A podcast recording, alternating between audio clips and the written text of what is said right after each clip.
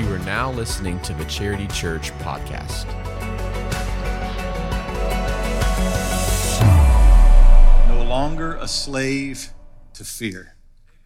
Isn't that good? That's a good. If we just left on that today, many of us could sense a sense of freedom. Because in our lives, we are constantly fighting against slavery to things, right? Whether it be fear, um, maybe there's an addiction. Sometimes we get enslaved to performance based relationships. Whereas maybe when you grew up, you felt like you could never get your parents' approval or love. Maybe it was in your own internal fight, a battle. Maybe it was something that was genuine. You never could get their approval or you never felt their love unless you lived up to a certain standard. Um, maybe you were in a marriage relationship like that. Maybe it's at your job and it's just you're constantly fighting for acceptance. You're fighting for approval or for someone's love. And I've entitled the message today, Freedom Fighter, because it's a battle we all struggle with. And we constantly see relationships that are based upon maybe a facade because people act a certain way around you. And then when they're not around you, they act a different way. As a pastor, I see that more probably than even you do. Um, I like to golf, as many of you know, and, and I play in a tournament or two here and there uh, during the year. And sometimes when I play in a tournament, and maybe I know one person on there, and there's a couple that I don't know, I say, hey, don't tell them I'm a pastor. Because it just gets weird. It just gets weird. Everybody starts talking in this weird King James English around me. They do. They start talking this weird language, and their buddies look at them going, who are you? And uh, you know, they they they don't. You know, when you tee off and you have a bad shot, if you want to let a word fly, let a word fly. Don't let me keep you from it. I'm not God. You know, God's the one that's up there listening to you when you're on Saturday without the pastor being there, okay? But but we have those, we just have this struggle that we feel like we need to measure up to someone's expectation of us, and we'll put on a false front and we act a certain way around certain people and maybe certain people act that way around you and that's just not genuine. So we're constantly fighting against this performance based freedom and we're constantly trying to get away from performance based relationships because when we can just really be who we are that's where real joy is found right? That's where real love and acceptance being known fully known and fully loved that's what we really all want. And as we're looking through the book of Galatians, this letter that Paul wrote to the churches in the region of Galatia, that is what Paul is writing about. And if you missed last week, I encourage you to go back. There's a lot of foundational material that we covered last week that we're not going to be able to repeat this week, but it helps you understand the whole letter as to why Paul wrote this book. But look at Galatians chapter 2, verse 1, and here's how he begins this chapter. He says, Then after 14 years, I went up again to Jerusalem with Barnabas, taking Titus along with me. This was 14 years after Paul's conversion. And as we know from chapter one, Paul was converted on the road to Damascus and he went away for a number of years in order to just spend time alone with God. He went up to Arabia, spent time up there, journeyed down to Jerusalem. That's when the Jerusalem Council was taking place. But he says 14 years after that, he went up after his conversion. He went again to Jerusalem with Barnabas, taking Titus along with me. I went up because of a revelation and set before them, though privately before those who seemed influential, the gospel that I proclaim. And this revelation that he says he went up there, the reason he went to Jerusalem was because there was a prophet there by the name of Agabus, who was prophet, this person prophesying that there was going to be a famine in the area, and Paul had gone down there out of this revelation, or because of this revelation, he had gone down there. And so he says he laid before them, or set before them, though privately before those who seemed influential, he set before them the gospel that he had been proclaiming for all of these years. He had been preaching this gospel. And if you remember from last week, he had not gone directly to Jerusalem to compare notes with the apostles. When he was converted by Jesus Christ on the road to Damascus, he went and spent time with God, learning directly from God in this inspiration of God. And he'd been preaching the message of the gospel. And so he took that same message and went back to Jerusalem to set this before them for their consideration. And the reason he did that, he did this among the Gentiles, that he had been preaching among the Gentiles, in order to make sure that I was not running or had not run in vain. So, this number of years that he had been preaching this gospel, he wanted to make sure for two things, I think. One of them, he wanted to compare notes to make sure that he was on the same page. And there's a there is a level of accountability that comes with our Christian heritage. We are a Baptist church, and we are a Baptist church because of the set of doctrinal distinctions that, that I hold to and that we as a body of believers hold to. We hold to some things. And there is, we more or less stand on the shoulders of men who have gone on and preached this same message before, and we're not over here preaching something that we just think is right for our time. It is a message that has been good for century upon century upon century. And so, Paul, wanting to make sure that his message was, in fact, in line with the other apostles. But there was another part to that too. He wanted to go back because if you remember from last week, there was a group of Judaizers that wanted to discredit Paul. They wanted to say that Paul's message was contrary to the one that had been preached in and around Jerusalem and in uh, Israel.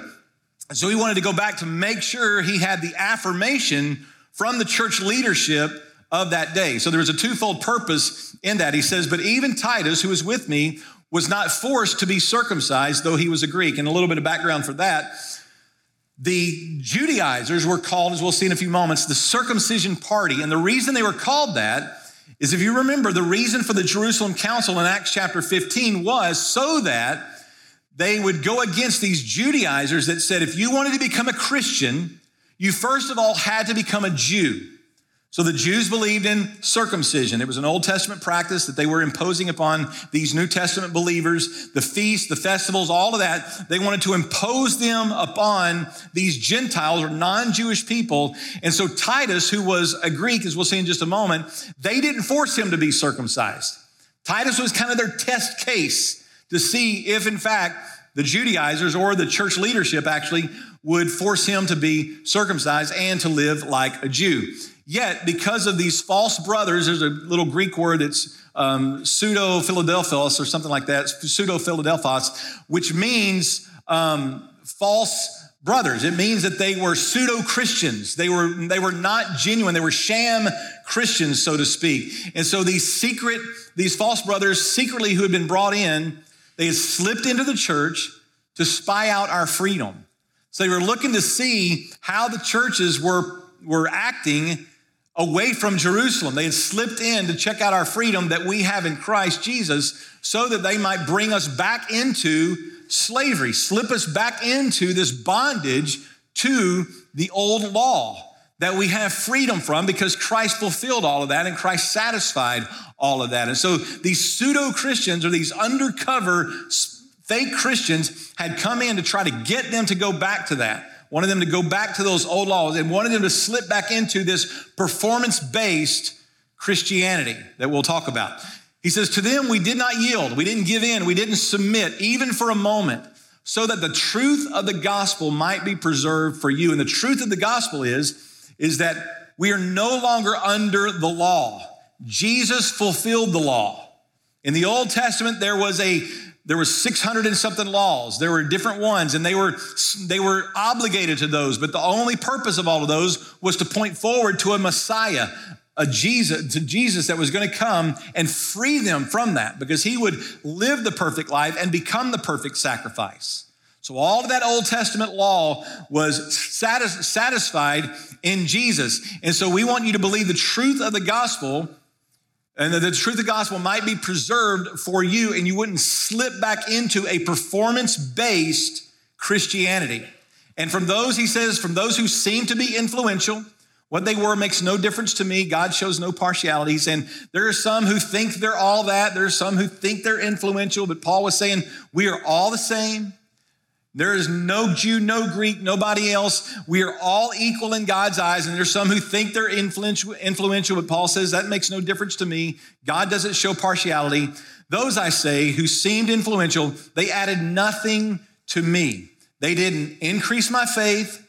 They didn't add any knowledge to me. They didn't add any affirmation that I didn't already have from God. He says, so these ones who thought themselves to be influential, I didn't need them, but I went up there for a purpose. He says, on the contrary, when they saw that I had been entrusted with the gospel to the uncircumcised or the non Jewish crowd, the Gentiles, if you will, when they had seen that I was entrusted with the gospel to the uncircumcised, just as much as Peter had been entrusted with the gospel to the circumcised. So Peter stayed right around Jerusalem. He was the one who preached on the day of Pentecost, and the Holy Spirit fell and infilled the believers at that time. And so Peter was trusted with the gospel. And Paul is saying, just as much as you put the emphasis and trust in Peter and the way that he has presented the gospel, I have the same authority and the same measure of entrustment by God for the Gentiles, for the non Jews. For he who worked through Peter for his apostolic ministry to the circumcised, he worked also through me for mine to the Gentiles.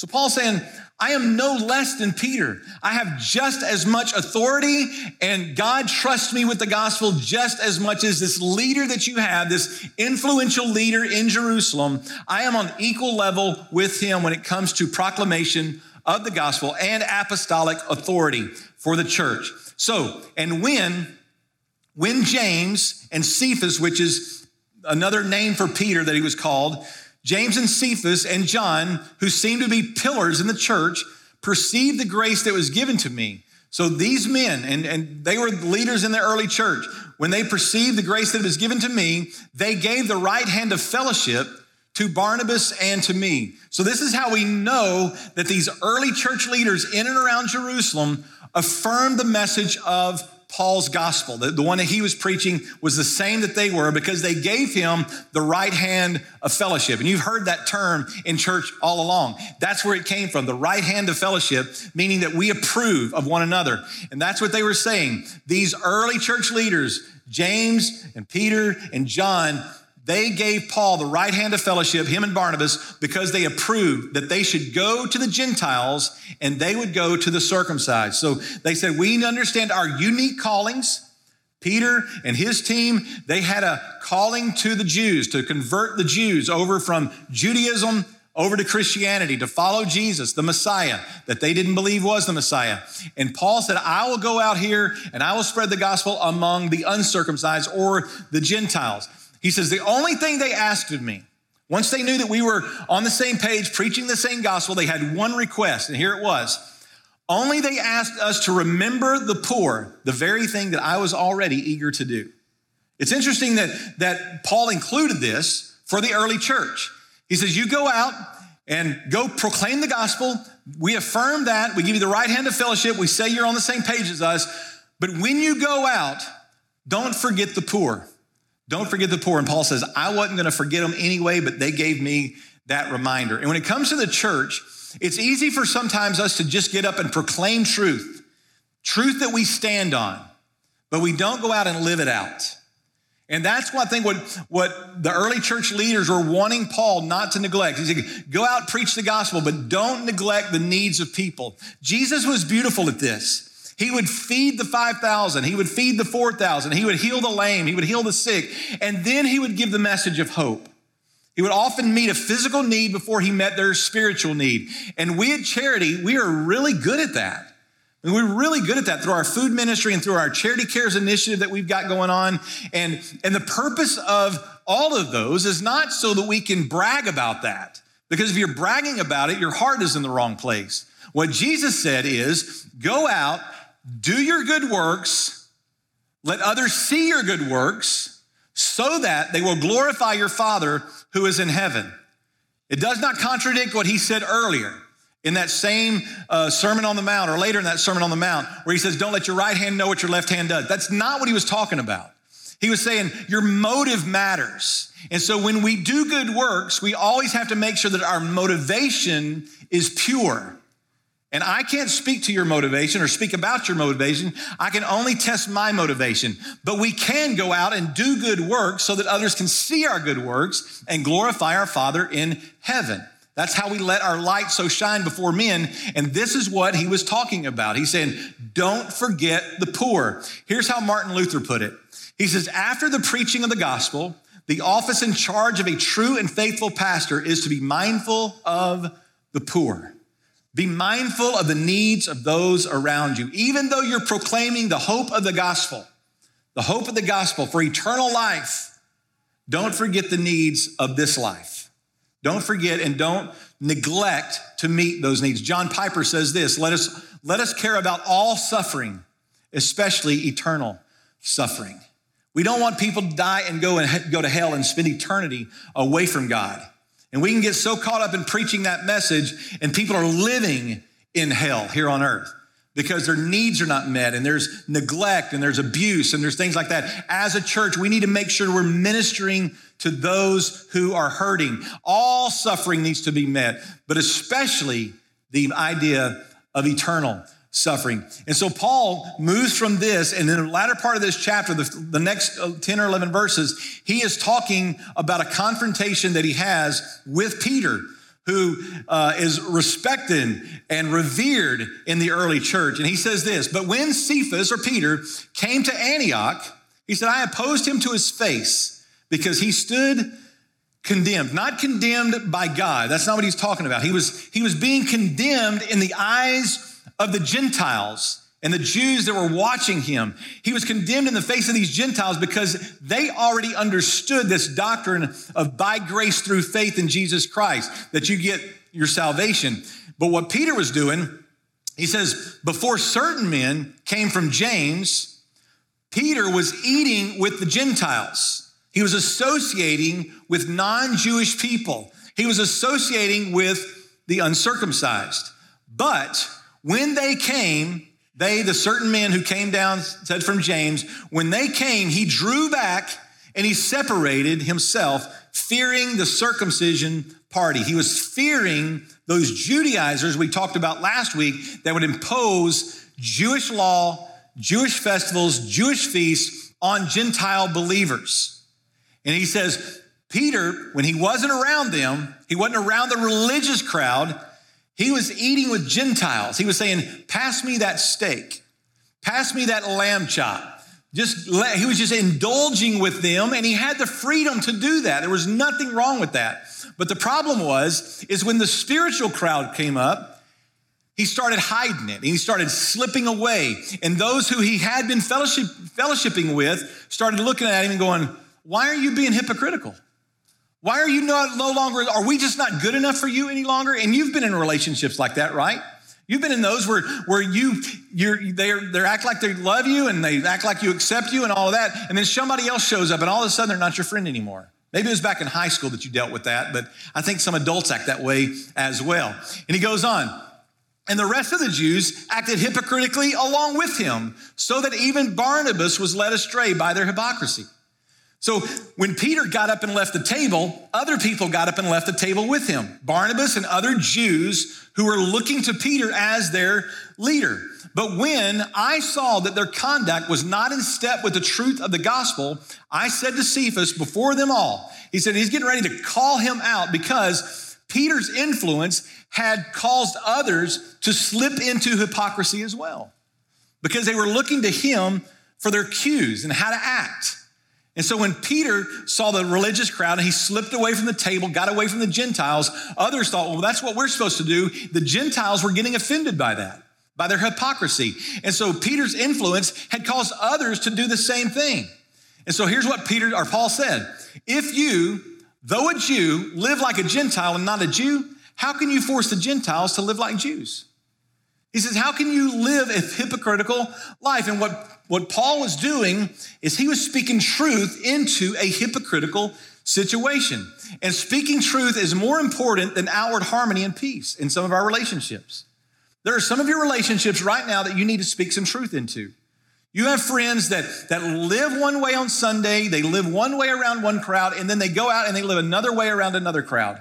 And you, as a believer, as a fellow Christian to them, need to speak truth into that situation.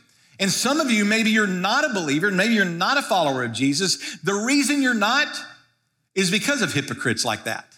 You have seen bad Christians, and you would go, I want nothing to do with that kind of a church, or I want nothing to do with that kind of religion. Let me just tell you, that should that kind of behavior does not reflect upon the Christ that we serve. That type of behavior is contrary to what Christ teaches. And that's why I get up and preach sermons like this, so that we won't have this idea or we won't have this hypocritical lifestyle. We're speaking truth so that um, people will, will understand the hypocritical life that they live because harmony and peace at the expense of truth is a dangerous place to be. Harmony and peace at the expense of truth is dangerous. If you've ever been in a relationship where there were lies and you didn't confront the lies because you wanted, quote, harmony and peace, you didn't really have harmony and peace. You had pseudo harmony and peace. Truth needs to come to the forefront in order for that to be really realized. Because we know this belief, when it doesn't equal, or belief without behavior equals hypocrisy. You have a belief system, but your behavior doesn't measure up to your belief system, you're a hypocrite. I'm a hypocrite. When those things don't align, when our behavior and our belief system do not align, we are hypocrites. And that is what Paul was confronting Peter over. He was a hypocrite. But we know Peter, he was, he was one of those guys that just liked acceptance. He wanted people to like him. That's probably why he jumped out of the boat the first and jumped on the water and started walking on the water. He wanted Jesus to receive him and accept him. He's also, that's the same reason, that same desire for acceptance was the same reason he denied Jesus three times because he wanted the crowd to accept him. And here we see him again, that old Peter making his way from, to the top. And he's, he's push, uh, shunning these Gentiles because the Judaizers showed up. He goes on. He says, We ourselves are Jews by birth and not Gentile sinners. And Gentile sinners is just the way they referred to Gentiles because they were non Jews. He says, Yet we know that a person is not justified by works of the law, but through faith in Jesus Christ. So we also believe in Jesus or uh, Christ Jesus. He's, we have a belief system. We know that justification does not come through works of the law. It's only through faith in Jesus Christ. In order to be justified by faith in Christ and not only or not by works of the law, because by works of the law, no one will ever be justified. So, why would you try to be justified in the eyes of God or received by, the, by God, accepted by God, forgiven by God through trying to live up to the law? It's not through that. It's through faith in Jesus Christ alone. You'll never measure up to the law, so why go back to that? So, justification simply means that the law has no more authority to condemn, and there is no barrier to fellowship with God. When we have faith in Jesus Christ, we are justified by God, meaning that, that we are no longer condemned for our sins, and we can have full fellowship with God. That's what justification means. Then he goes and says, But if in our endeavor to be justified in Christ, we too were found to be sinners, is Christ then a servant of sin? Certainly not. What he means by that is this if we claim to be justified by faith, yet we believe it's okay to continue in sin, we are basically implying that Jesus endorses sin. Because here's the problem in our belief system and in our doctrinal stand, we believe in the security of the believer, meaning that if you put your faith in Jesus Christ, that you are saved by faith in Jesus Christ alone, not of works, then you are eternally secure in that. So if you sin after that, you don't lose your salvation. That scripture is very, very clear on this. But there were some who would say that that kind of belief system gives a license to sin.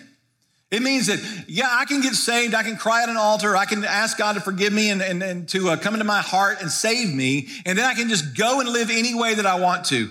If we say that that's what Jesus said, then we are saying that God, that Jesus endorses and condones sinful behavior. And we don't believe that. Here's how he confronted that. He says, For if I rebuild what I tore down, I prove myself to be a transgressor, meaning that if I go back to the old way of law after I'm saved, then I choose, I choose to be a transgressor because I'm going to sin again. And what we have to do is stay away from the legalistic demands of salvation by grace through faith plus anything else. So if your salvation, if your ticket to heaven, so to speak, or if God confronted you when you get to heaven, He says, Why should I let you into heaven? If your answer is, I trusted Jesus as my Savior and I was, and you fill in the blank. If there's anything that you add to salvation by grace through faith, we are saying Christ's death of no effect because there's a performance that we can do that earns our way into heaven, and that is not the gospel. So if you're saying it's in Jesus plus I was baptized, not the, not the right answer. Or I showed up to church most of the time. Or I watched in line, online every time. Or I gave X amount of dollars. If you add anything to salvation by grace through faith in Jesus Christ, that makes Jesus' death of no effect because you're saying there's a performance to it that you can add to it, and that's, that, that's what's needed. So stay away from that. That's legalism. That's legalism. That is a false view of the gospel. Paul goes on. For though the law, to, for through the law, I died to the law so that I might live to God. I'm no longer obligated to the law. Now I'm living in obligation to God and God alone, not to the law. It's not performance based any longer. It's relationship based. It's because I love you, God. I go and I obey you and I live for you and I and I share the gospel for you. It's not because I'm obligated to the law, it's because I love you.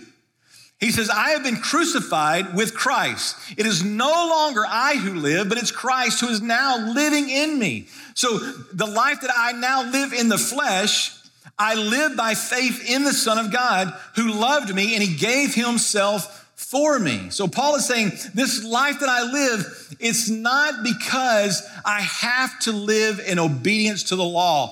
It's because I want to live in obedience to God. I want to please God because I love God and God loves me. It's not for his acceptance, it's from his acceptance that I am loving and leading and learning and striving to be obedient to God. He says, I do not nullify the grace of God. For if righteousness were through the law, then Christ died for no purpose.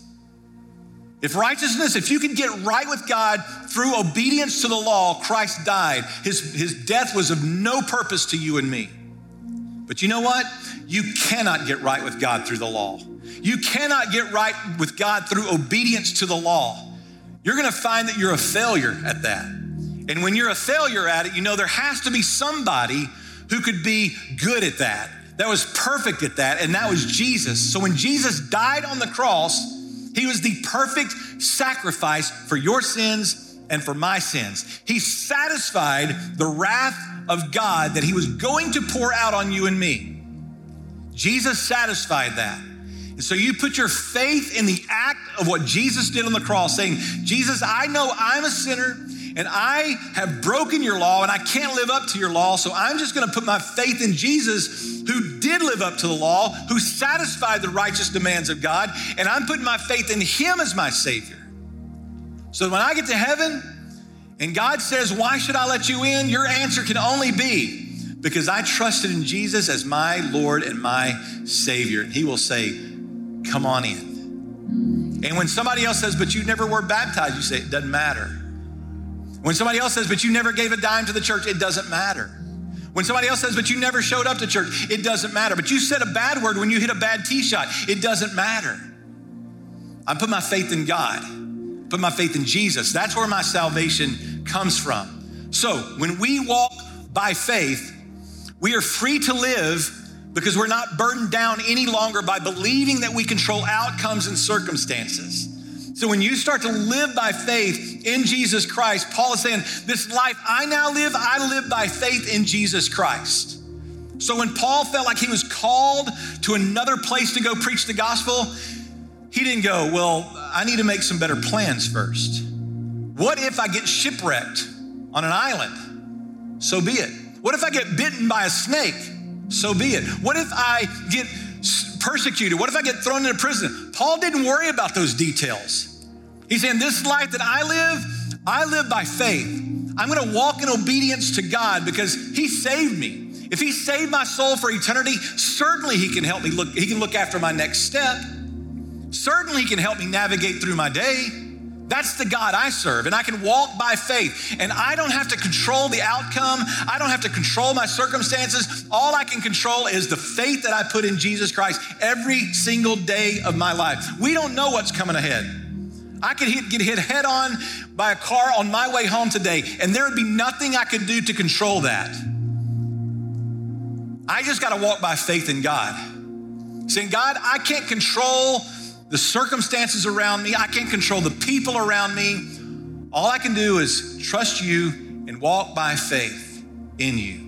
And that's working from a place of salvation, not for salvation. Because if we live by faith in the one who gives us life, we live in by faith by giving up our life because to the one who gave up his life. Let me read that again. We live by faith in the one who gives us life by giving up his life because he gave up his life for you and me.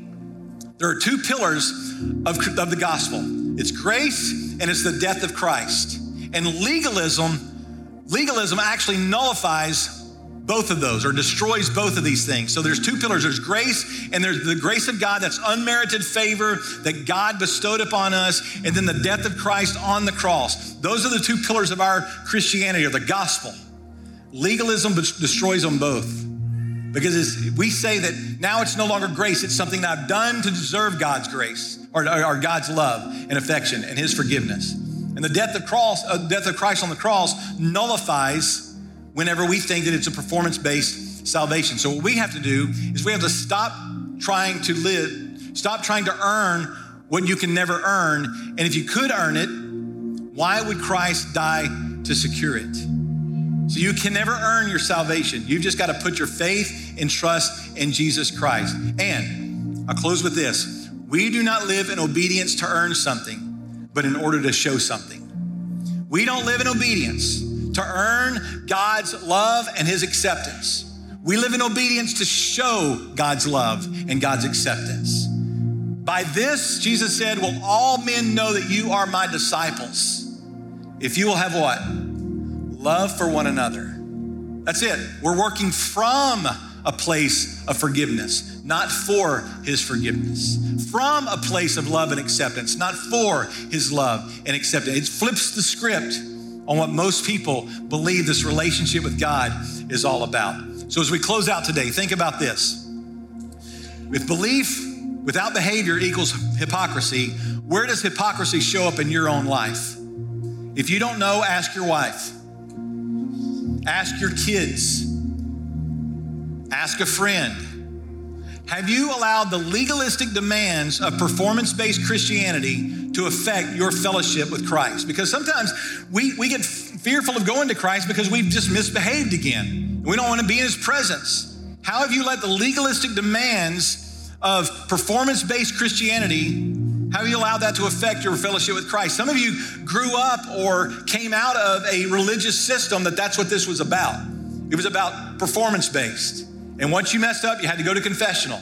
You had to go confess again and again and again and again in order to be right with God. And certainly there's a level of truth to that, but it's it's working. Uh, it's a different way. We're not in a performance-based idea of Christianity. How can you live in obedience as a way to show something rather than to earn something? What can you do this week to show that you've been forgiven of your sins? What can you do this week to show that you are, in fact, a child of God? So, as we stand together, if you're here today and you've never simply trusted in Jesus Christ as your Savior, you've added something to that, let us talk to you about that. Let us talk through your, your belief, what, what you've come to realize. Maybe today you realize it is by grace through faith alone in Jesus Christ, and you're ready to receive that. You're ready to step into that relationship.